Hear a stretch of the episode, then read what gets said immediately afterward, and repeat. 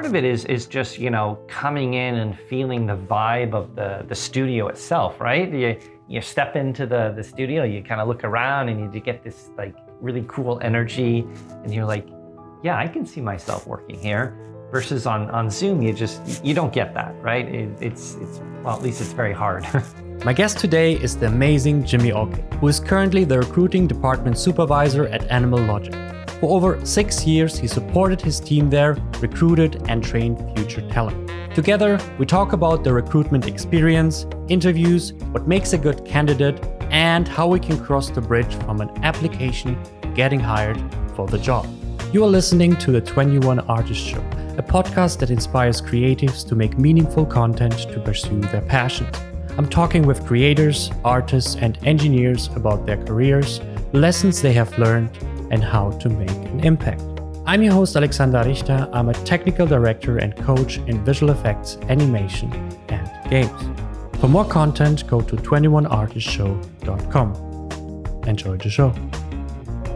It's super amazing to have you on the show, Jimmy. It's great to be here. Thanks for inviting me. First thing I have to ask is what exactly does a recruiting department supervisor at Animal Logic do? I guess it's well, well, definitely, I still recruit, uh, and and you know, I, am glad I do because uh, I'm very passionate about the recruiting aspect.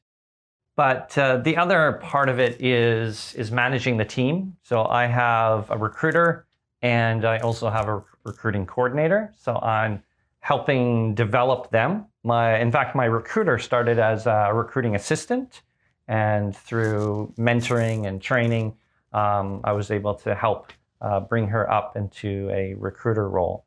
So, so there's a lot of that that's uh, of the, the mentoring and training aspect that's involved. Um, and then the other part of it is really just uh, looking at the department as a whole and thinking about where efficiencies could be. So, for example, uh, we implemented a, a, new applicant tracking system uh, that was part of sort of this evaluation of our tools that we had. And, and so I did a lot of testing of different systems and um, talking to different uh, vendors. And we came up with Greenhouse, which is our, our current system, which we really like. And the supervisors seem to, to like it too. That was an important aspect of, of the system.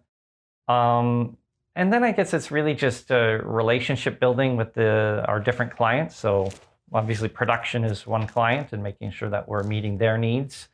Uh, and then R&D would be another client of ours. So internal clients, essentially, and, and making sure that um, we're partnering together.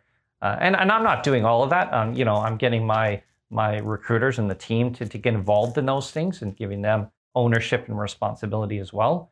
Uh, but it, but that's essentially the the key aspects. Yeah, that's something I noticed, for example, when I was uh, working at Weta, that we called the people we are supporting stakeholders, mm. and you call call them clients. So for me, it was kind of a little bit weird because because I'm I'm not coming from this huge industries, from this huge companies. So it was always like the animator basically you know like like he came over and then or he wrote a ticket but it was still like the animator. And when i heard like stakeholders it always feels like like a business and you have investing people and they basically hold the key to the to the investment. And so you have to provide the value so they keep investing kind of. That's what it feels like. So so when when you say like client always feels a little bit like basically detached in a way is yeah i i mean i, wouldn't say that's that's the way it feels internally but that the mentality needs to be that that we are a service department right? We are providing a service to the different areas. Yes. so that's why i use the word client but internally no it's a partnership ultimately. We we don't see like a client vendor feeling. It's yeah it's a partnership working together to solve hiring problems yeah, because that's also one of the things I always tell people if they want to become like technical directors is like we we are supporting. So we don't actually do do any work on the film itself a lot of times. Mm. A lot of times we only help with scripts, with solving problems, with creating workflows, but we at the end of the day we are basically serving the group that will actually do the movie, for example. And we are not the the ones to that deliver you know. Yeah. So if if we wouldn't be there, like if we would be the only people, there would be mo- no movie basically in, in, the end. So I can feel a little bit the the connection here to to a lot of departments like like yours, for example. Totally. Before we dive into the like the main topic is, did you always wanted to become like a recruiter in animation? Was that something you kind of grew up to want to be? No, not at all. Not at all. Um, I wanted to be an artist. And, and, in fact, I went to school and went through the process of applying for, for jobs and, and landed my first job as an animator at uh, Mainframe. Now, Vancouver, uh, the Vancouver industry back then was really small. So there, there wasn't a lot of opportunities. Um, but uh, I got lucky and uh, started animating on a couple TV series shows um, and then experienced my, my first layoff, which was a bit scary for me. I then started teaching at an, an animation school um, to just sort of bridge a gap before I, would I wanted to pick up some some new new work. That was around 2000, 2001, 2002, kind of. Yeah, and and I don't know. I it just it's something that really clicked to me. Is is just um, working with the artists and and I really wanted to to make sure that the artists had the best experience possible. And and I'll be honest, the school that I was teaching at had some improvements that needed to be made. And, and so I just you know I took it upon myself to to really work with the the school owners and and you know we hired some you know really specialist teachers in in the various different areas. I put on school events. Um, I tightened up the curriculum. And I just really fell in love with the, the business side of things. And I just decided at that point I was going to go back to school and get my business management degree. I, I really didn't know in the end where that would lead me. But um, while studying, I, I really liked the HR side of, of business management. And so when I, I graduated, I was like, okay, how can I take my experience as an animator and my my new experience in HR and combine them together in recruiter. That's uh, that's what came up. Um, and yeah, I landed uh, a job at uh, Image Engine.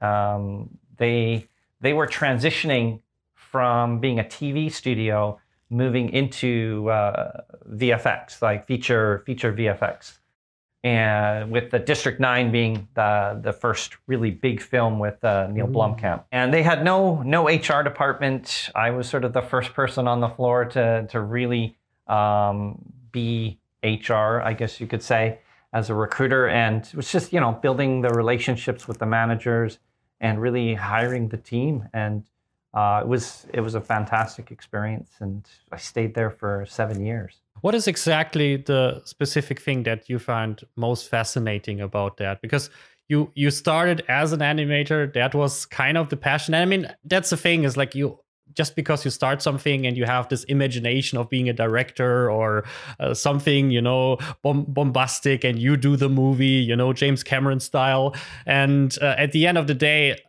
i think if you if you practice it and if you work in it you actually see if it's something that is close to your heart as something that mm. you want to do like day by day you know? And so what was it exactly that you felt is was the pivot point that said like you know i don't want to be an artist. I want to be someone who supports the people. I guess it was it was really just in the the doing. I, that you know when i was in the role and you know i'm i'm finding people and connecting them with opportunities and then watching them grow within those opportunities there's there's just was just something so satisfying about that is being a part of somebody's journey. Why not producer? I like the interaction with uh, with people. Yeah i guess as a producer you're you're probably in that aspect too where you got well you're you know you're dealing with spreadsheets and budgets.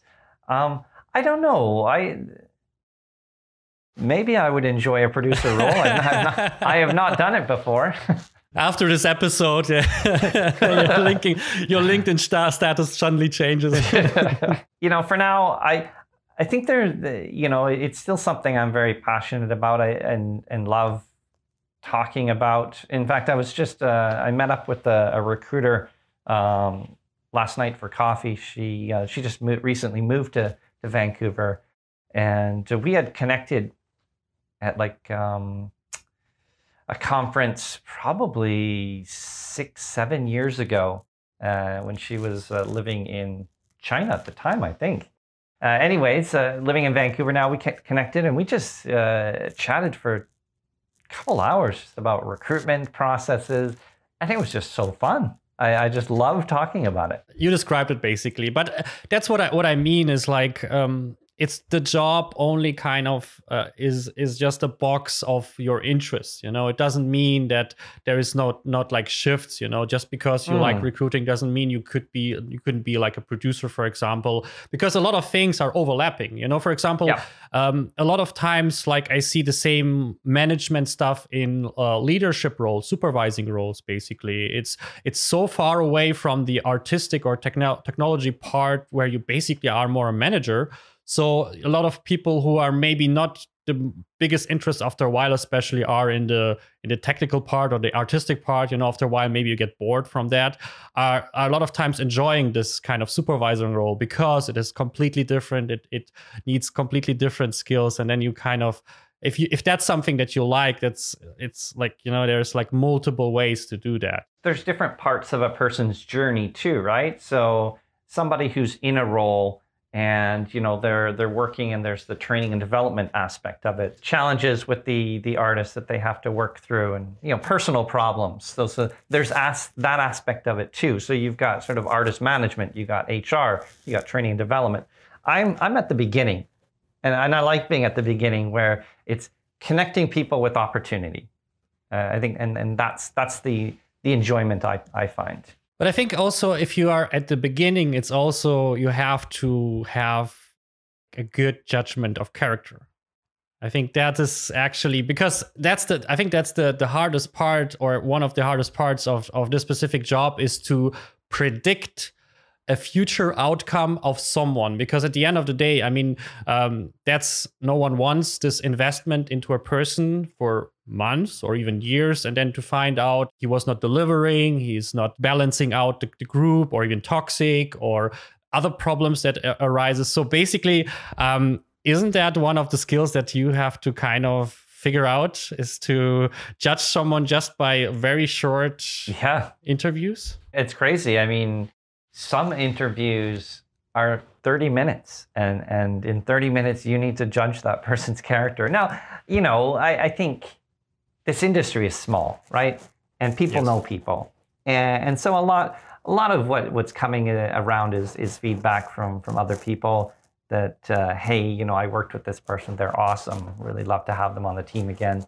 Uh, so that that still happens. Of course your your reputation travels with you and uh, that's something I always tell the uh, the students that I have is is you know you, you really need to to think about your reputation, who you are. But you know I'm not doing it alone, right? So interviews involve me. There's there's a supervisor and sometimes a lead, and we're we're all collectively giving our feedback together and and if there's an alignment there that we're all in agreement then then you know it's a good sign I always wonder because I also like teach people how to do interviews, and that's something mm. where I'm always. Um, I personally enjoy interviews. I love them. I don't know. I, it's it's for me it became total fun to me. I mean, I think I don't know. You probably had the situation too. Is like interviews sucked, like in the beginning, as especially if you were the recruiter.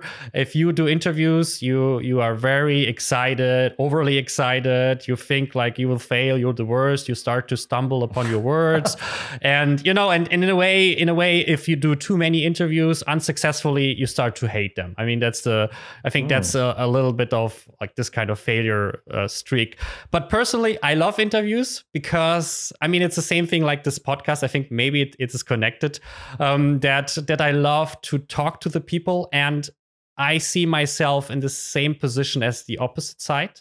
So I try to get as much information from the other side as they try to get from me. How much is it at the end of the day, uh, the like gut feeling, if you want to recommend someone or not? I don't think it ever should be a, a gut feeling. I mean that that you know, I, I obviously should be based on on something, some sort of substance, right? Yes. Uh, it, but inevitably, it, it, it, likely does happen. What we try to do is, I, I, or I encourage the the supervisors to have a list of questions, and and, and I not not in the sense it's a tick off box checklist, right? But but in the sense that you're at least you have questions and you have an ultimate goal or, or objective of your interview, right? And that objective is the same for everybody. So everybody gets treated fairly in their, their interviews. So normally I think, at least with artists, you're you're already going in with a, a fairly good sense of skill based off the demo reel, right? So a lot of the, what the interview is is confirming that knowledge and and getting a sense of the personality and and their sort of work ethic, I guess you could say. But isn't that exactly uh, because that's that's one of the things I always uh, tell my my students is is like the interview is not about your skill per se. It's basically what you said. It is to make sure that what you showed is true mm. in a way of interpretation. What I think you are is true because now I have the chance to ask you questions about it and to make sure that what I saw, I think you are, is true. Because, you know, just because you saw a reel doesn't mean you maybe understood all the uh, like pieces and what exactly he did. Maybe it was not clear or whatever. And the second one, and the, uh, basically as important, I always say is is can I work with this person? Yeah. And then th- that's the question. So, uh, like, isn't this can I work with this person kind of a gut feeling. If you don't want this person around you, you know, you're like, that was that was exhausting. That was uh, like you know, you you felt there is this kind of feeling of of negativity or it's it feels like you have to extract the information and it's kind of like exhausting for you to get anything out which reflects a lot on like you know if you would be the lead and there's someone that has a problem and you're like uh, can you tell me what exactly is the problem? Can you? So that's why i mean is like uh, shouldn't it isn't it uh, like the gut feeling at the end of the day? And i don't say like the gut feeling in terms i say it's professional gut feeling you know? It's sure. not just just I hate this guy. You know, it's not my cup of tea kind of guy. Um, I'm I'm more like professional gut feeling of there is something unnerving with this person. I don't. I cannot sometimes point my finger in. And if everyone in the room agrees on the same feeling, I suppose. I mean, but when you get when you mentioned, can I work with this guy?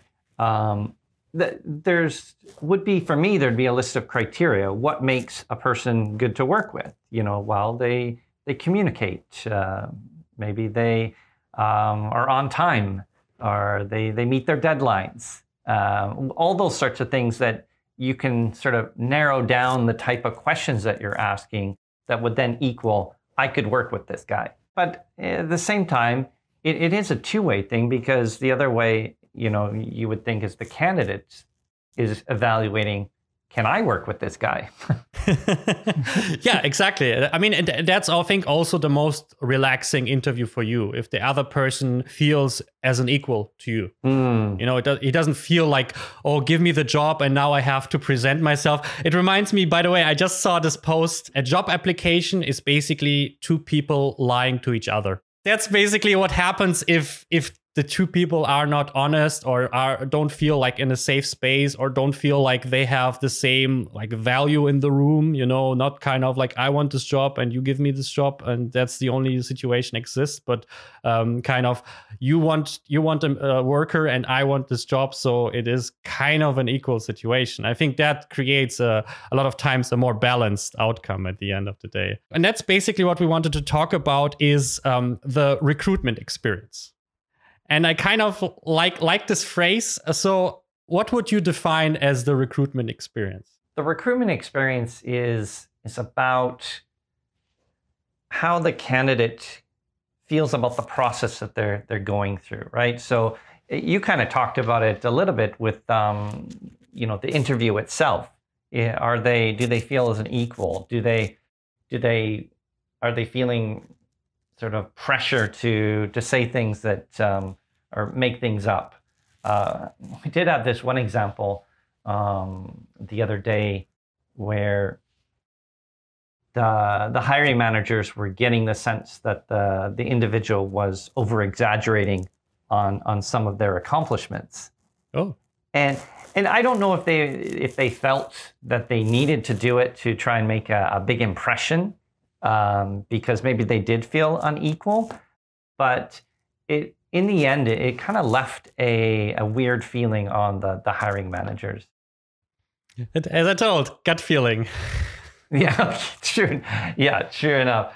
Uh, so so really, you're right. It's you know I want to make sure that um, if we're we're engaging with someone, whether it's just through an application, whether it's you know we've interviewed them, or whether they've gone all the way to the um, the, the the offer stage, that that candidate feels feels good about um, the process that they've they've just been through, and and you know it, it may or may not end up hiring, or or maybe they end up taking another offer, but in the back of their mind, they they may feel, you know what, that was good.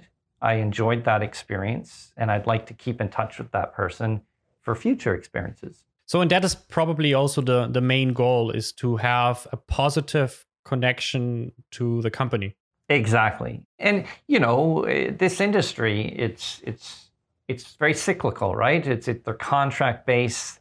Um, they're you know, timing is, is tends to be a huge thing uh, where you know someone's contract might not be coming up to an end so when we need somebody but you have that positive experience still and somewhere down the road um, things line up and you get a chance to work together so what would be curious for me is like why is that so important to you personally? Like why is that something? Because at the end of the day it's not specifically your job. You like you can't just yes and no you know? You can it's it's kind of like the the bigger picture of this job. It's kind of this this investing in people that probably maybe or maybe a lot of them will never work for animal logic for example at the moment. And so it is kind of a in in business sense i would say in a way like a waste of time or waste of money um, but of course, we all understand that it is an investment in good relationship and stuff like that. What is your personal driving factor to have this much broader experience than just uh, okay, we are interested in this person, so we woo this person into that, and the rest is like because you have to handle a lot of people and it creates a, lot of extra work to keep all this engagement. I mean, uh, I literally talk to some people and and recommend them to keep um, people connected. For example, on LinkedIn. You know, for example, we are sometimes writing to each other on LinkedIn throughout mm-hmm. the years. And this is a lot of work. Even like from me as a, as a single person, it's a lot of work to keep connected to to to certain people. But for you as an agency, basically, it sounds impossible and uh, so much extra work. So, what what is the motivation behind that for you? I guess when you break it down to its its its most basic sense is I care about people, right? Um, and so so that's that's ultimately the driving force.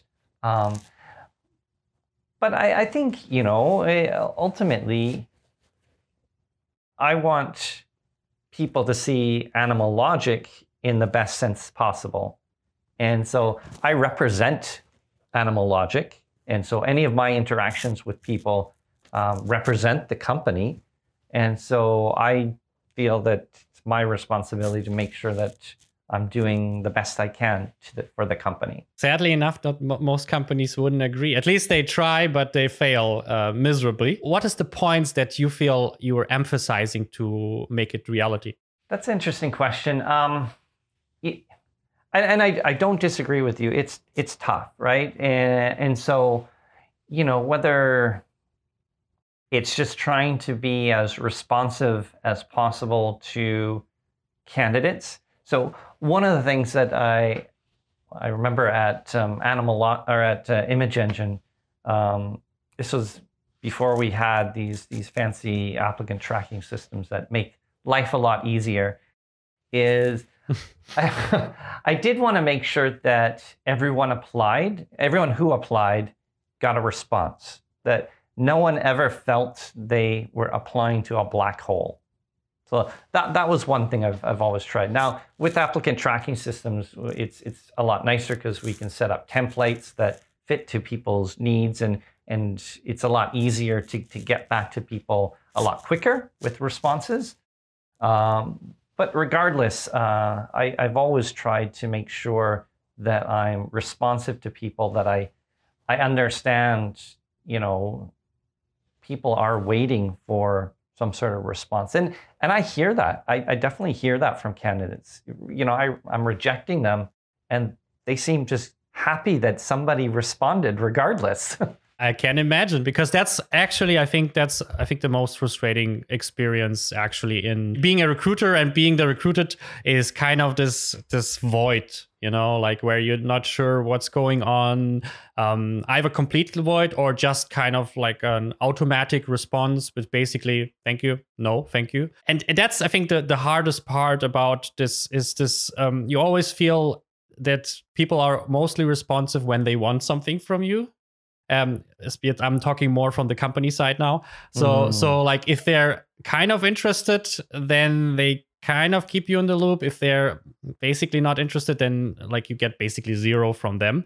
And it creates this this hardcore frustration because sometimes you have a bad judgment of yourself. Sometimes you are not sure. Sometimes you don't know what's going on. And i think that's the hardest part for applying for jobs is this i don't know why i'm not moving forward. And and that's something that basically um, only the the company that you're applying for can solve a little mostly because they can tell you why they didn't pick you. I mean it doesn't have to be with like something regarding you but the problem with human minds is like we after a while if you get like 10 20 50 rejections we start to we are a failure. No one wants us. And then we start to have this. Someone uh, told me that it's like um, the biggest problem with being response responsive is um, you cannot like respond to anyone, especially not in a, in a meaningful sense, because then you will you will basically have no time to to do your job.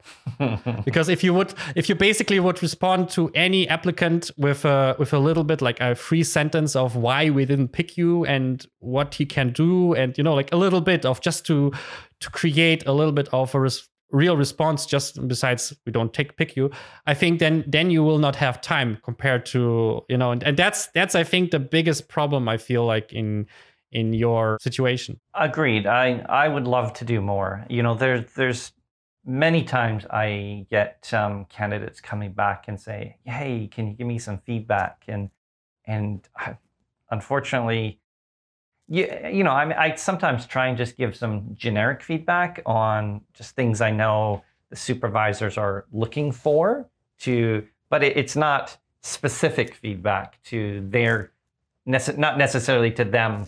Um, so I do try and, and, and do the best, but you're right, there, there just isn't time.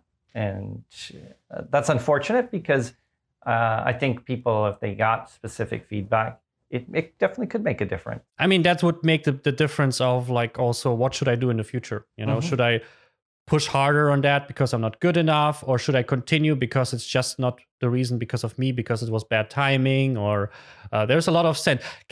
I would be curious. I, am not sure if you have something of a statistic on that point. Uh, do you have a little bit of a rule of thumb how many people uh, are um, kind of declined for specific reasons you know like for example how many uh, from the applicants are declined because they're basically don't uh, align to the standards you know they're not here they're here and you you don't even have like they don't actually have a chance to be like coming to the interview do you have something like that because that would be uh, curious if that's something you can share? Um, I, I, might have have to get back to you on that one because it, it really depends on on the role. Like uh, the it's so different between like for example animators to effects artists or riggers. You, you just get such a, a wide difference of, of application numbers.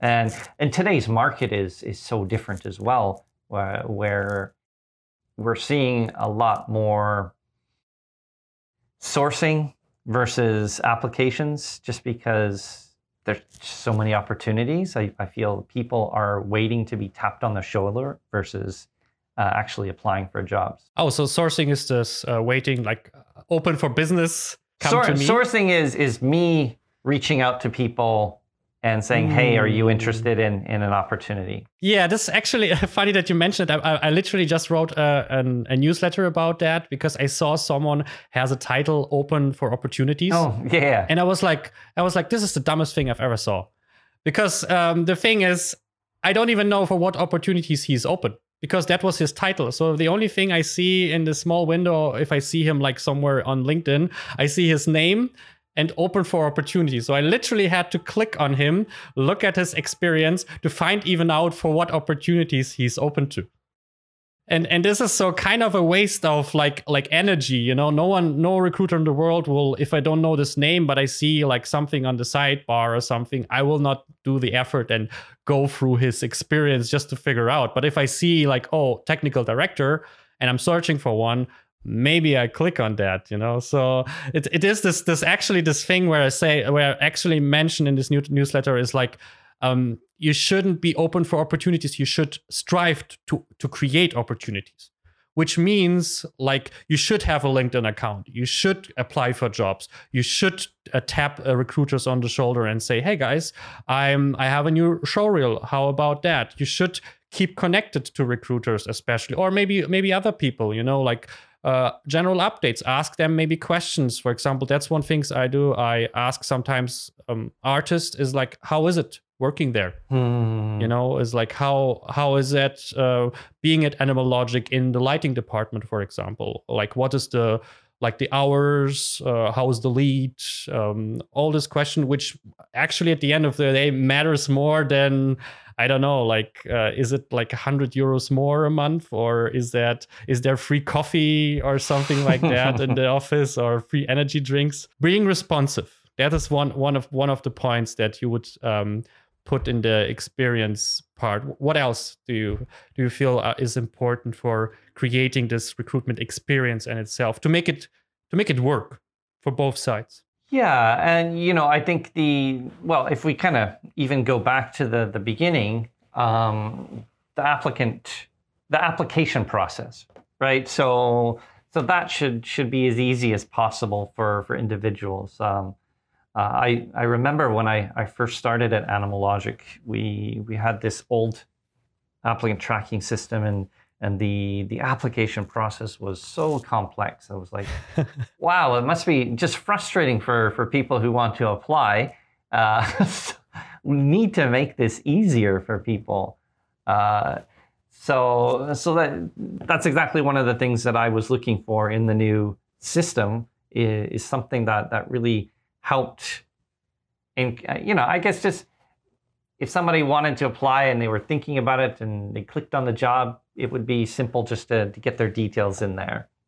And, and so that that is part of the experience is is is that application process, and that was important to to me um, in creating a good experience. Yeah, I remember. I, am not sure what, what kind of system exactly is uh, at Animal Logic, but I remember uh, applying for Pixar, and they have this weird uh, adequated system at still, which is like absolutely horrible. And um, one of the things uh, I absolutely hated about it, and I, there are multiple companies who have this, is is when you have to type in each experience manually each time you apply for a job. And I remember I applied like for three positions, like three positions, and every time I have to like have my my seven work experience, my three universities, and um, with all the details because you also want to pack a little bit of the project that you worked on and stuff like that. And I remember uh, after the third time, I kind of skipped half of it. I just like like i don't care.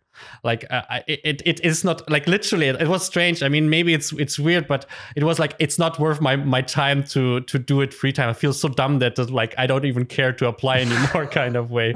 Because it is dumb. And I, I saw that a lot of times and it's like I know it helps you guys because it makes everything more data based and stuff like that instead of having like a resume or something like that. But this specific thing where I was just thinking, okay, I'm applying for Pixar. It is mainly engineers who are working there, and they cannot get it right that it saves my information, that I can reuse it again and don't have to do it again. This is basically what you say with the recruitment experience. This destroys a little bit of the feeling I get to get inside. Because for me, it's like if they don't care about the movie, if they don't care about the title, I, I have already a bad feeling about the movie. Um, you know, if they don't care about the website where I'm applying, I, I I'm not sure if the the fanciness of the result is the same you know kind of uh, it's a weird mm-hmm. thing but uh, that's why i agree with your uh, assessment of how important it is to create this like banner in front of the building basically to to like express the same quality inside as outside mm-hmm. and now that, that doesn't mean we we don't want effort from from artists as well right so you know oftentimes we might get just a LinkedIn, a generic LinkedIn profile that's uploaded as a resume and it, it, doesn't have a lot of detail on it. And, and of course, you know, we, we want people to put forth effort to show that they're interested in the job. But sure. dealing with the software itself and, and applying, that's where I said it, it needs it needs to be seamless. It just needs to be encouraging we now went through the stages. So we basically applied. We we went through um, we get in contact with you maybe a back and forth maybe we get a little bit feedback through time. So what is next in the experience uh, structure? The interview of course would be the big one uh, coming in for the interview. Um, well i guess it's zoom these days right? So it not not my favorite. I, I I mean, there there are some positive aspects. I was just chatting with the the recruiter yesterday, as I mentioned, and and we were talking about sort of the pros and cons. And you know, I, I realize that uh, at least local people, um, if you're if you're hiring someone or, or interviewing someone, and they're working, it you know, if if they're coming in for an interview, they need to think about, oh, I got travel time, and I got to take this big chunk of time off work. You know, how does that work? Um, Zoom makes that so much easier, right? So they can just kind of pop up, uh, pop off in a, a, quiet room, or maybe step outside, and um, it really shrinks the the amount of time they're taking off work. And I I can appreciate that, but you definitely miss something about um, being in person that that um, that I, I I'm looking forward to getting getting back to. Uh, and and part of it is is just you know coming in and feeling the vibe of the the studio itself, right? You you step into the the studio, you kind of look around, and you get this like really cool energy, and you're like, yeah, I can see myself working here. Versus on on Zoom, you just you don't get that, right? It, it's it's well, at least it's very hard. Welcome to our short mid episode coffee break.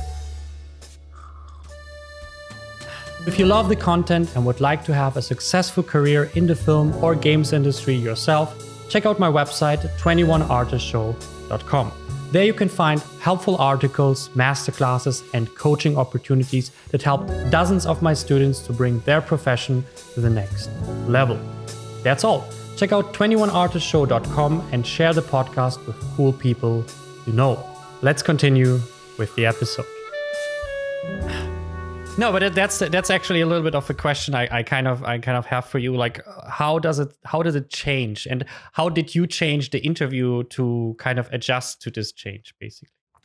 Um, I mean, the interview process is is still the same, right? We're we're still, you know, uh, popping up in in well, we're still gathering together. The same people are involved, and it it can be a little bit more awkward because you know there's lags and and there's and you're not sitting all together. So, you know, someone might, it's like, do I ask a question or does he have a question? And so those things aren't as natural um, as, as it would be if you're, you're sitting in person. But overall, um, the experience is, is still pretty much the, the same. Now, I, I also do like um, it, uh, it makes it easier for like sharing a person's demo reel as well on using using Zoom uh, where you just kind of share your screen and boom, you got the reel and the person can can talk about that reel.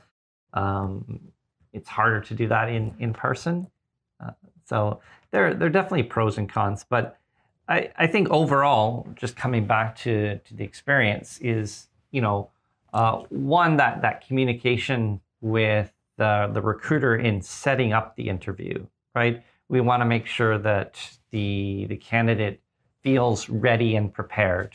So we always talk about, you know, who's going to be in the interview. So they know. And maybe they want to do a little bit of LinkedIn stalking first so that they can get a sense of i always say it's important to have a strong linkedin profile. Like this is like the the facebook where you like before that it was facebook. Everyone was like okay what he's doing and then uh, looking that. Nowadays it's actually more linkedin i feel like. Maybe the candidates you know go on linkedin and they see who their their interviewers are going to be and they they kind of build that little bit of, of connection first. Um, and then you know just making sure that they have all the the links that they need so, so there's there's a lot of that stuff that happens up front, and then with the interview itself, you know, I, I make sure that you know I give a, a nice introduction that allows the the candidate time to settle in.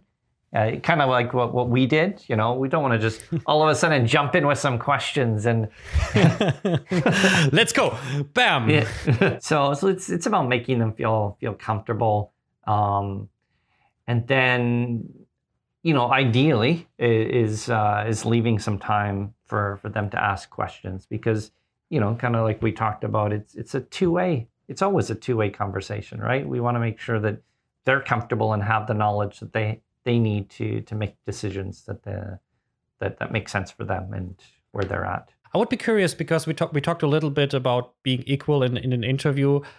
How do you see both sides and their roles in the interview specifically? Like what is your because everyone has a specific responsibility you know you expect someone from the other side you know that he answers and gives you clarity for example maybe. Um, that's the that's the thing. And you have your responsibility. For example i told told you like as a as a as a podcaster here, my responsibility is to being a commentator. I'm a someone who mm-hmm. who drives the episode and and gets this um, thing going. So and there, there's of course the content comes a lot from you, for example, in in a, in a sense. So what what is in your sense when you sit down with someone? Maybe you are in a group. Um, what is what is the roles that you kind of dis- define for yourself, and then you expect a little bit from the other side, basically? I guess one thing I don't expect from and, and I would even say don't want from the candidate is to drive the uh, the flow of the interview. Uh, I've had that happen. it happens. how, how does it How does it look like? It's frustrating for for us on our side because we're not getting the the questions that we want to ask. It does show that maybe the person's engaged and they just are very curious. Um, uh, but I so one of the, the things I do is at the beginning of the interview, I always try to set the agenda. You know, it's like, okay, first uh, I'm gonna give you a little bit of an introduction. Then you can introduce yourself. We'll ask some questions. Then we can talk about the the role and answer any questions that you have. And I make sure that they understand. Does that sound good? They're like, yeah, that sounds great. And then we move forward. It gives uh, the the the candidate an understanding of the flow of the interview, so they they know what to expect, right? Because um, I, I, think that's probably the probably the biggest thing for for a candidate stepping in an interview is what what what should I expect uh, as part of this conversation? In some instances, it could be perceived that that person is challenging to work with because you know the supervisor or the lead's going to go and try and talk to them and then they're just going to go off and, and it, it's hard to manage them and, and uh, so it just you know it always needs to be a balance of conversation where if i'm asking a person a question they're not giving me the shortest answer possible and they're not going off on this tangent for for half the interview but really they're just thinking about the compact question making sure they're answering the question and providing the detail necessary. We align a lot of things. It's the same thing with with with us, for example. Is like I, I, I like ask questions or or push some topics, and then of course it would be bad if you say like, stop. you know, and, and, it would be also kind of uh, bad if you start to go like. Uh, uh, Neverlands basically. So it is a, that's the same same thing. So I kind of kind of can can relate to to that situation. One of my favorite one of my favorite stories um, is uh, we had this one interview, and it was uh it was um via telephone. So back in the day, uh, so we had we had we had the call on speakerphone, and we you know we started off the interview and this person they just went off and they just started talking and talking and talking and something happened, and we lost the call. And it, it dropped out on our end, and I'm oh, so okay, like scrambling, trying to call them back. We called them back. We reconnected, and they were still talking, as if nothing had happened. so so unaware of like the surroundings, right? Of, of the interaction with uh, with the individuals and just all about in your head, right? So yes, I uh, we we had such a laugh at that one. It was it, I felt bad, but uh, it was still funny. so uh, how do you how do you dis- distract uh, basically something as a negative element like for example you know not being aware of your surroundings or, and just being nervous I always try and, and consider people's situations, right? Um, you know, maybe you kind of talked about this idea of maybe they've been out for of work for a while and and and they're a little bit frustrated, and so coming into the interview it might be a little bit rusty or or not have the energy that that and you kind of you know you have to take those things into consideration um, or you know there's been situations where somebody's worked at a company for a long time and you can probably you can tell that they haven't interviewed in a while. But uh, you take those into consideration and it's, it's coming down to you know is this person you know do they have the talent and are they, are they a good person? Do we need to talk to them again right? Maybe maybe we should set up a, a second interview and and just get uh, get a, a sense of maybe what, what we actually felt and is confirm that or, or uh, could be the second time they, they come off a little bit different or even some cases I, I know we've addressed our concern with, with the individual and it's been clarified that way it is so hard to I mean, with experience, that's that's the thing. You know, with experience, you get a feeling for what is fake, what is real, a little bit. You know, like if is that a personality type or is that uh, nervousness, inexperience, and stuff like that. Because if it's a personality type, you get someone on your hands you don't want. Because if if but if it's just a situational uh, thing, uh, you you you have to dig a little bit to figure out is that like how real is that and it, um, and that's also like one of the things that I feel like um, being more small talky um, helps a lot in this in this sense. That's for example one of the things I always say is like even if it's dumb and it's and it's like doesn't really mean anything per se in the beginning is like always ask how are you doing in the beginning? Just ask it. Even if it's like good you know both sides oh how are you doing? Good. How are you doing? Good.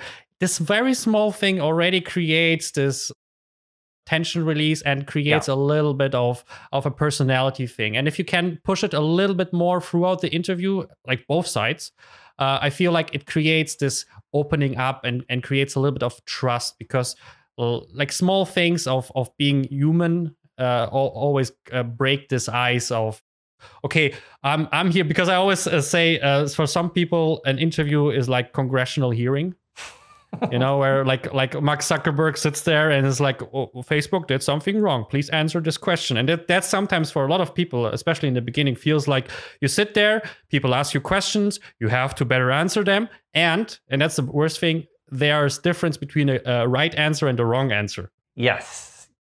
Yes that that that's the challenge right? You you are being judged on your your answers. You know i was just thinking the, the one of the other things that comes up quite quite frequently too, and especially in this international market, is um, language barriers, right? So that's another thing that I, I, think we do take into consideration is people's ability to answer questions. Are they are they really trying? Is it is it just because of some language barrier?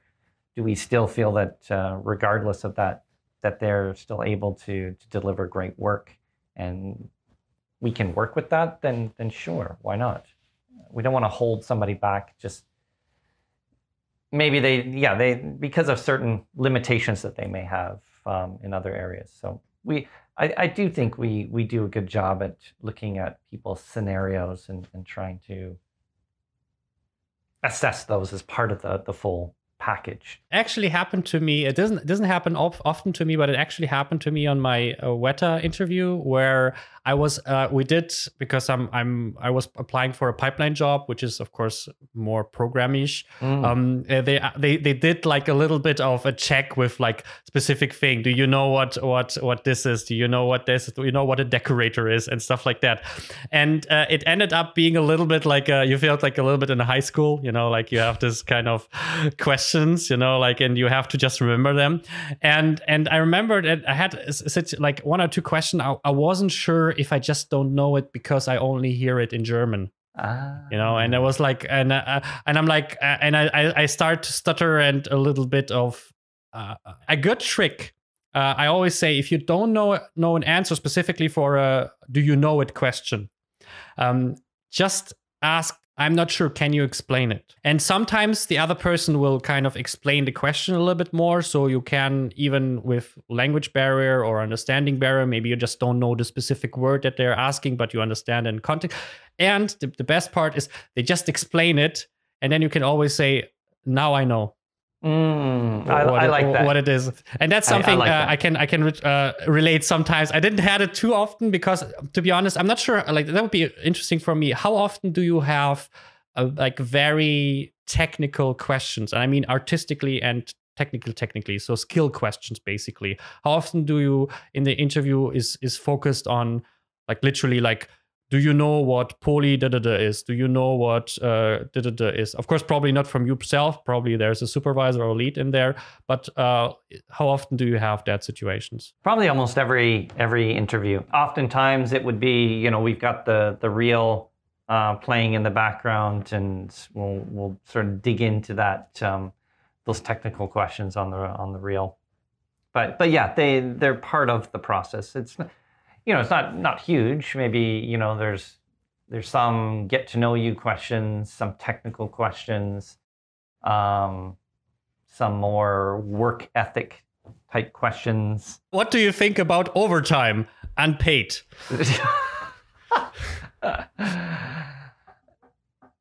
Is that a question to me? that was a hypothetical situation. no, that, that's that's really cool because that's I think again um, I think the biggest issue I think most people have it goes a little bit both sides, but probably more for the people who are applying is they don't understand the process enough. And if they don't understand the process, if you don't understand something, you you feel like in, in the dark and the longer it gives you a negative effect the more you hate it. You know you become kind of like i hate the recruiting process because it's so like unfair or mm. you you basically play lottery. Some people play lottery basically because they don't know why and why why it sometimes work and why it doesn't work you know a little bit like dating for a lot of people. You know i, I don't think there's any harm in in candidates and i get candidates um, asking me these questions you know what's the next step in the process right a candidate can ask that question. Or when can I hear back from you? A candidate can ask that question too, right? So um, there, there can be, you know, if, if they're just sitting passively trying to guess, it's, kind of on them too. So I, I, I definitely encourage candidates if they if they're interested in in the process or they want to make sure that the communication is happening, but let's just let's let's ask. And so, what do you think if, if a candidate will will write you an email like four days after the interview and ask like, "Hey, um, what's going on? Is there any progress or something?" I love it. no, no, honest, honestly, hired. instantly hired. the worst thing is is when you you get back to a candidate and then they've already accepted a job, and you're you're like, what? We we just had a conversation, uh, interview a couple days ago, and you're no longer available, why didn't you say anything? Yeah. Why didn't you tell me, hey, I got an offer. Um, what are you guys still interested? So the lack of communication for me is what frustrates me. Is I, I want to hear from the candidates. But that is actually a, a big point. I can tell you. Um, I had a lot of people telling me they are afraid of asking uh, what's going on you know kind of like after the interview um, they were waiting like one week two weeks and they were afraid to write an email and ask, hey, uh, is it still like going? Where what's go because they were afraid to annoy people. And I, I can specifically point a little bit mostly at women because they have a, a, little bit more of this kind of empathy and they want to like don't push their luck too much. And um, th- this is actually something where i always say like if you are nice if you ask nicely you know if you're not like hey where's the, where's the contract? Um, i feel like especially a recruiter wh- whose job it is to communicate and to keep the communication flow and to keep the like person engaged best case you know? Mm-hmm. um, they normally are not like oh now fuck this guy now after he he he wrote me four days after the interview. Nope. This comes back to our topic right? The candidate experience. if if candidates find me intimidating or find my my uh, coordinator who's you know scheduling the interview with them intimidating then we failed ultimately uh, i i want candidates to feel comfortable reaching out to me. And, and you know, I, I think uh, I mentioned this in, in uh, our last conversation where, you know, I had been in contact with this this one candidate and you know it didn't work out.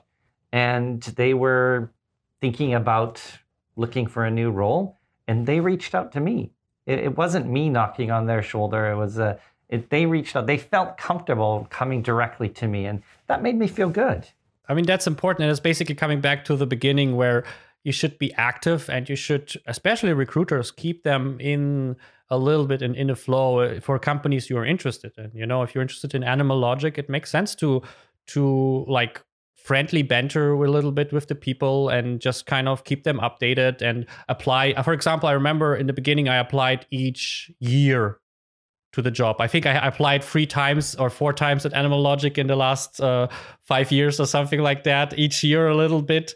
And um, yeah, and I also kept uh, contact with a lot of people, with you, for example. Mm-hmm. And uh, I think that is uh, one of the reasons that we have this episode actually because uh, I really enjoyed the way you were, you were approachable. I told you that before. You were the one of the reasons that my, my, my one of my videos blow up because you commented and liked it, and suddenly all your connections suddenly liked and commented on that one.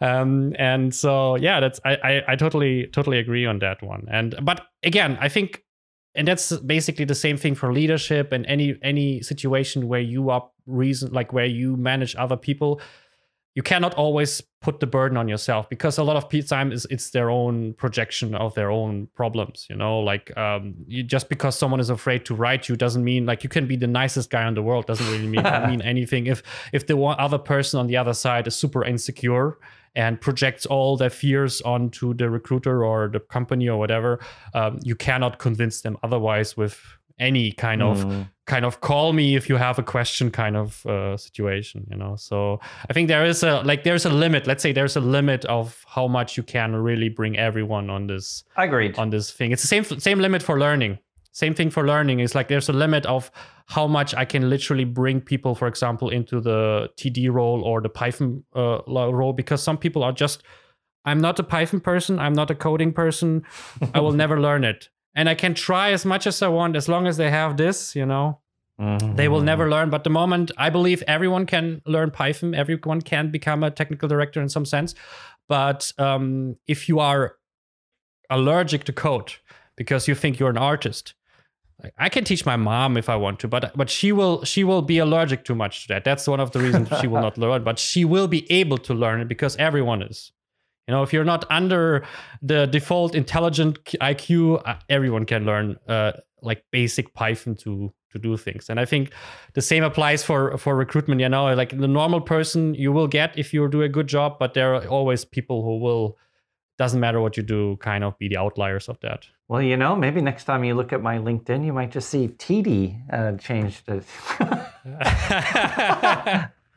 gonna go Two years later, Python. Py- Python courses, and yeah, yeah, yeah, I, I see that. no, that's fantastic. So after the interview, then of course the last stage is, of course, you either uh, the the person gets the offer or the, in most cases probably not like the, the the percentage cannot be the same um, yeah so so what is important for you for the aftermath basically when i first started at animal logic um, we tried to do uh, phone calls for, for every offer that, that we made. And, and I liked that. I definitely like that approach because, you know, you're talking to an individual and you're answering questions that they have. That sounds cool. But yeah, but I did, I did find over time, um, I started giving people the option.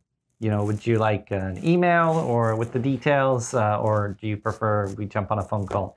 And I would say about 90% of people prefer the email. And, maybe it's, it's just easier. I, I, think, you know, people are busy these days. And... Oh, wait, wait, wait. Is, is, it, is it about is it about just receiving the offer or is it about contract negotiation? It's about receiving the offer details. Okay. So I, I basically, when we deliver an offer, there's key points to the offer that we're talking about. You know, your your title, your level, uh, the salary, um, if it, there's relocation involved, we're going to talk about that. Some of the benefits, um, those sorts of things that, that I would um, I would talk about over the phone, or in some cases just kind of put in a quick little summary email to send them. And then once we're in agreement, then I give it to HR. They would put the official contract together and send that over to the candidate. So it's kind of a two-step process. I, I just want to make sure that you know, before we send the official offer, we've had a chance to discuss. And and yeah, I, I would say that most people prefer email. And um, there have been, you know, some cases where they get the email first and then they want to jump on a phone call and just kind of talk about a few things as well. Um, but email tends to be where most people are comfortable with. I think that's a little bit of uh, of this uh, uh, being afraid. And nowadays, especially, like I mean, people don't call anyone. Like it's just like I had so many situations where I just wanted to call someone. It's like, no, no, no, I'm I'm, I'm not picking up the phone. I only write. And it's like it's much more complicated in a lot of sense. I know, I know. Um, I it's much easier for me to just jump on a quick call and and, and talk it through than I have to think about writing out a full email. But um, you know, either way, I, am I'm doing my best just to to be available for for people to answer questions um, and concerns that they may have. Uh, and then then yeah, even even once it's to the HR stage, um, HR is available to to go through questions for you know if there's immigration or relocation, where it gets a little bit more complicated. Then then they're engaging with the candidate more on those aspects than than I am. I mean, for me, uh, like I would be in the ten percent mark for sure. Um, I think I understand if, especially if it's about negotiation of contract. I absolutely understand if it's some people are like mm, uncomfortable to talk about it. You know, it feels always easier to write like mm. I want more money. You know, I want more holidays or something like that. It always feels like you know. But I I, I know because the the problem is it goes both ways. It's easier for the other side too. So it is always the same thing. You can. Yeah. It's easier to be to be abstract and just say no. Agreed. Uh, on an email than than on a call when someone like when you have a personality behind that and maybe you can go that far, but you you know you play. A, it's a little bit of a game. You know, you don't want to spend too much. You want to spend spend the right amount for the person. You know, and how much you can spend. So, but the other person also has a little bit the same feeling. And uh, I I learned that it, I I read some studies about that that uh, it, if most people want to have the abstract situation, email for example, mm-hmm. but it goes both ways. So it is is, is this the same hard ex- situation because the other person has also the abstract situation and can it's it's easy to deny something because yeah like there is no personality specifically in an email like you know not as much at least. And so I always say like for me uh, it is a, a, a situation of working with other people. So I feel like I I I would enjoy a call basically like same thing like a call without video. like, you know, an interview without video would be strange for me. Nowadays, yes, definitely would be. Um, and I think the other aspect of it, I do, I do try and consider myself an advocate for the candidate throughout the whole process. So, you know, there was a situation where I had a, a modeler apply, and um, in his application, he sent me one model uh, in a, a, Vimeo. It was just one model, and that was it. And I was thinking, wow, if I give that to the supervisor, they're gonna think that well, that's not enough. It's just one model. They'll laugh at it. Who is that?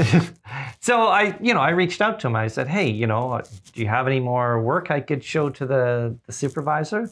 And he he sent me a bunch of extra stuff, which was great. And then when I put forward that stuff, the, the supervisor really liked it. There was a lot of variety that they they saw, and and so I I am trying to to always think about, you know, I need to do my best to to sell this person to the the supervisor. Um, I don't, you know, I don't always try to. I guess the, the being rather than being the opposite is I'm the I'm the gatekeeper and I'm gonna just shut people off.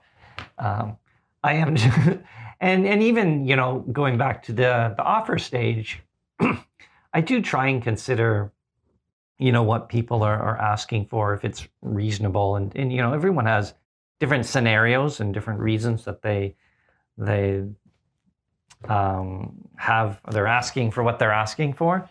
Uh, and so you know I'm I'm always happy to to bring it up to the the um, the, the hiring manager or the the decision maker and to see if we can come to some sort of agreement um, again, I'm not I'm not the type that's uh, no, I'm the gatekeeper. We're not going to accept that. so so yeah, it's yeah, totally. It, it's it again. It's just all coming back to that um, relationship building. You know, creating a good experience for for the candidate, so that you know they feel that they can trust me as their as their recruiter. I guess you could say.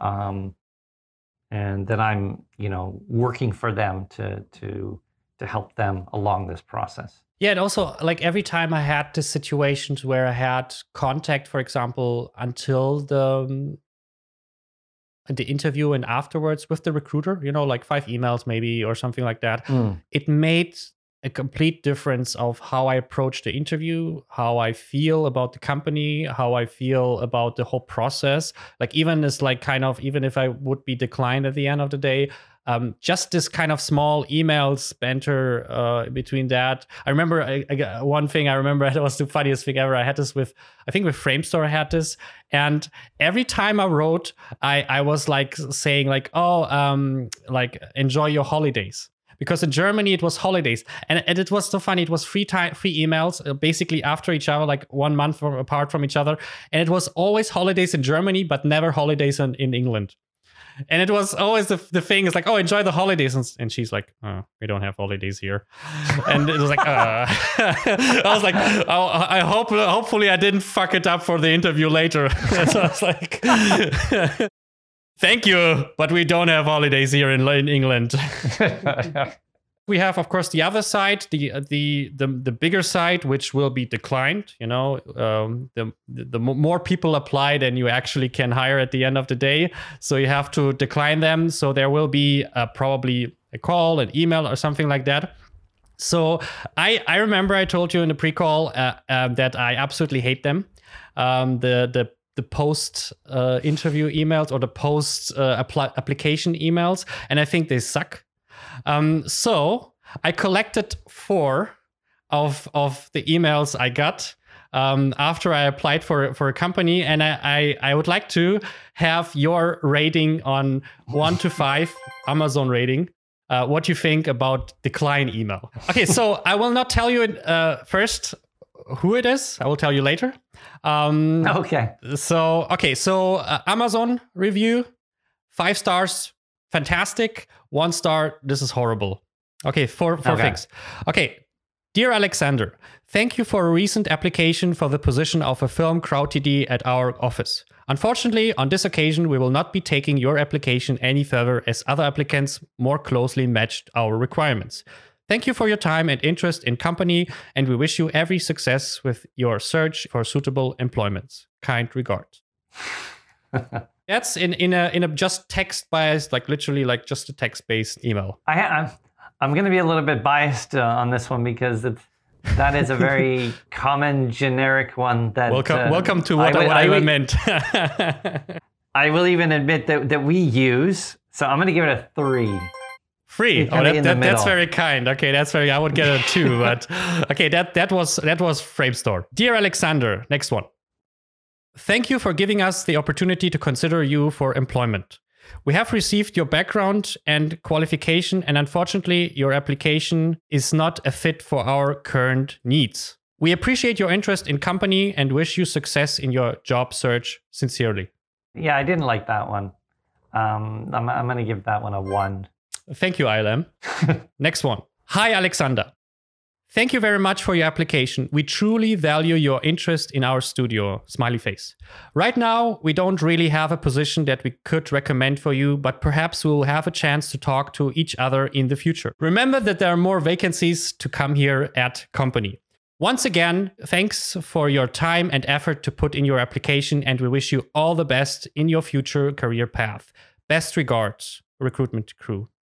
I'm gonna give it a 3 I, I, I mean, it was it was nice. It was nice.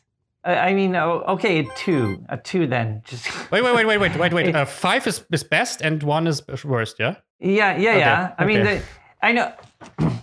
the, the, my reasoning, my reasoning is okay, right. Good. The the first one, it it did kind of give a reason that there were other applicants that better fit, and and, and to me that that was the the reason that the other ones don't really give a reason. The language out of all three of them, I, I think they were very polite, right? And and um, but um, you're all right. You are right. It's it's nothing specific. okay, this this was uh, CD Projekt Red from The oh, Witcher. Okay. I would give it a four. I think actually. You, you like that one? I, I like that one uh, because because it, it it made me feel like something. You know, it made me feel positive about them. Just the words. I understand that what you said is actually true, but uh, to be honest, like, what is the difference? Like in both situations, of of course they didn't take me because someone else either got the job or they canceled the job or something like that. So it, like even the small sentence doesn't mm. really matter, and that's what I like to be honest. Okay, okay, okay. Yeah, I I see where you're coming from on there. It is um, the value. It is this it is feeling of we love you, but we you're just not the fit at the moment. It, at the moment, it's very important here. In that case, and, and I, I the, the wording on that email tends to read that you didn't apply to a specific job. I think it was a general a general application. Interest, yes. Okay. Okay. Yeah, that, that makes sense in terms of the, the language that they At, else it would be weird if I would apply for a technical director job and they're like, we don't know, we don't have a position for you. it was like, huh? yeah, that's true. You're right. Um, you do want to come out feeling like, um, you know, that you're valued despite there not being a particular role. And that's what I, I, like. And that's what I told you. Yeah, of course, sweet words in, the, in some sense. But I mean, if you know CD Projekt Red as a company, I think also it comes a little bit over. You know, I think it swaps also in this email. Like, you know how they are. They are very famous for having a good relationship with their customers and stuff like that. Mm. So um, I think it also has something in the back of my mind a little bit. And it comes over in this email, I feel like, you know? Yeah, yeah, yeah. So I would give That's it four. Nice. You still at two?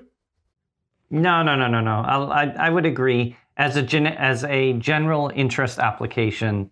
Uh, with taking that in context, I wasn't sure what what it was because, because but I, f- I think it was uh, more of a I'm interested uh, here in general. Then then yeah, it works. It works as a four for me. Okay, final one. Dear Alexander, thank you for giving us the opportunity to consider you for employment. We regret to inform you that after careful consideration, we will not be moving forward with your candidacy for this role. We will retain your application information and may consider you for future opportunities within your skill set as they come to light. We appreciate your interest in a role here at company and we wish you all the best in your job search. While this particular role wasn't the right fit in this time, we encourage you to remain proactive in your quest for the perfect job here at company. I like that one. I, I think I'd give that one a four as well. Yeah, I would agree. I, am not sure. I think I like the tone from CD Projekt Red more. Uh, this is, by the way, Blizzard. Feels a little bit more winky face, kind of. You know, it feels more personal. This feels a little bit more abstract, you know, a little bit more. But I like this proactive comments and we will keep your information. I mean, this could be some people like, what? Delete it but uh, we will keep your information and we we like we will uh, there is this kind of like I mean, that's what everyone wants, you know, glimpse of hope. You know, that's yep. the that's yeah, what they do. I think really, really good. I can send it to you later. Maybe you, you want to copy paste yeah, it. That, that would be great. For suddenly, suddenly, like every every Animal Logic email sounds like Blizzard in the future. you know, I honestly though, I'm I'm always looking at my my templates and thinking, how can I make them better? How can I better respond to my to the candidates? I I you know, I, and I'm, I have to admit, you know, I, I, we're we're talking about this this whole candidate experience, but uh, I have to admit I am not perfect, and and, and I I don't always live up to the ideals that I have, uh, just because it's it's not always possible, you know.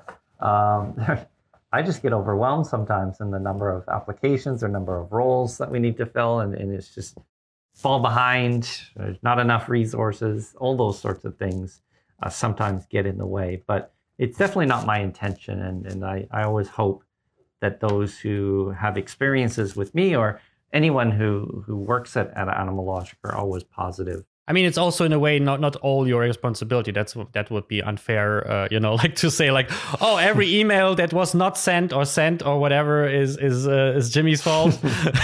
you know, like like write Jimmy the email and complain for him personally, uh, something like that. Because the thing is, I applied for three positions in 2018 for Animal Logic, and I never got one respond uh, besides the automatic uh, thank you for application email. I never got uh, three years later. I still waiting for what happened with that application.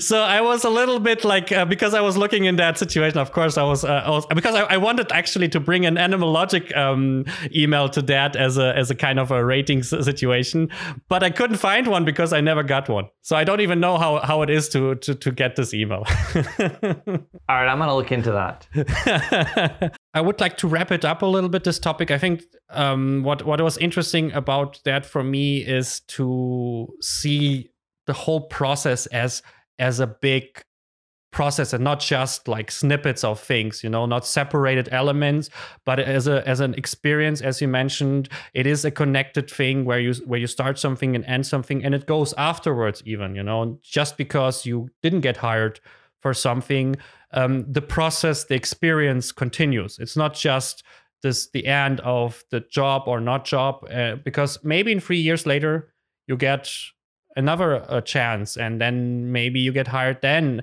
and the whole pro- and the whole process makes a difference of do you want to apply again? Because the experience was good enough before and you're not feel like burned from this situation. I do remember this this one experience i had where we were we were looking to fill a role. I can't I can't remember what craft it was, but we were going through this series of, of interviews, and um, uh, this one particular candidate just you know wasn't wasn't the fit that we needed at the time, and um, I you know I rejected him. Um, but I guess his experience with us was good enough that he actually recommended someone else for the job. Mm. And to me, that, that, that was just uh, such a great feeling that, you know, I could, I could give someone uh, the experience that they had, that they still felt confident in, in my, the relationship that they had with Animal Logic. I always say this is one of the things uh, that shows extreme professionalism. If someone asks you, do you want this job? And if you say no, I always ask, um, do you need some recommendations? Like every time someone asks me, hey, uh, we, we like I, I, had like from Amazon uh, recently, Amazon Studios asking me, hey, do you want to work in Edinburgh? I was like, uh, no, I'm currently doing other things, consultations. If you need someone like that, sure. Um, and but if you need a pipeline TD, I can recommend you like four or five guys and and this is so important because how like I, I enjoyed every time if someone wrote to me because this person was writing to me because one of my students recommended me. And uh, you know it goes in all directions. So i feel like the the best people in the world uh, that have like a good sense of duty also in a way to their job and their profession and to their like community uh, are absolutely able to if they have someone in mind to just like reach out and say like hey uh, i'm not the right person maybe but I I know which is harder if you are not declining but you are declined. I think this is definitely you will not you will not normally you will not reach out to the recruiter. Yeah, thank you that you declined me, but I have like uh, three other people maybe are interested in. It's a little bit harder for sure. I I agree, which is why I was I was surprised. So guys, this is how how you surprise Jimmy, by the way. So if you ever get declined by him, just recommend some some people, and he's like, mm, I remember this person forever. Maybe not his job, but I remember his face. The best interviews are the ones where it feels like a conversation. Um, I did I did have this one supervisor. He you know he had a um, a list of questions, and it was funny because the, the way that he approached it was almost like a, a checklist. And so he'd ask his question, and then he'd kind of tick off the box. You know, I got my answer for that one, and then he'd move on to the next question.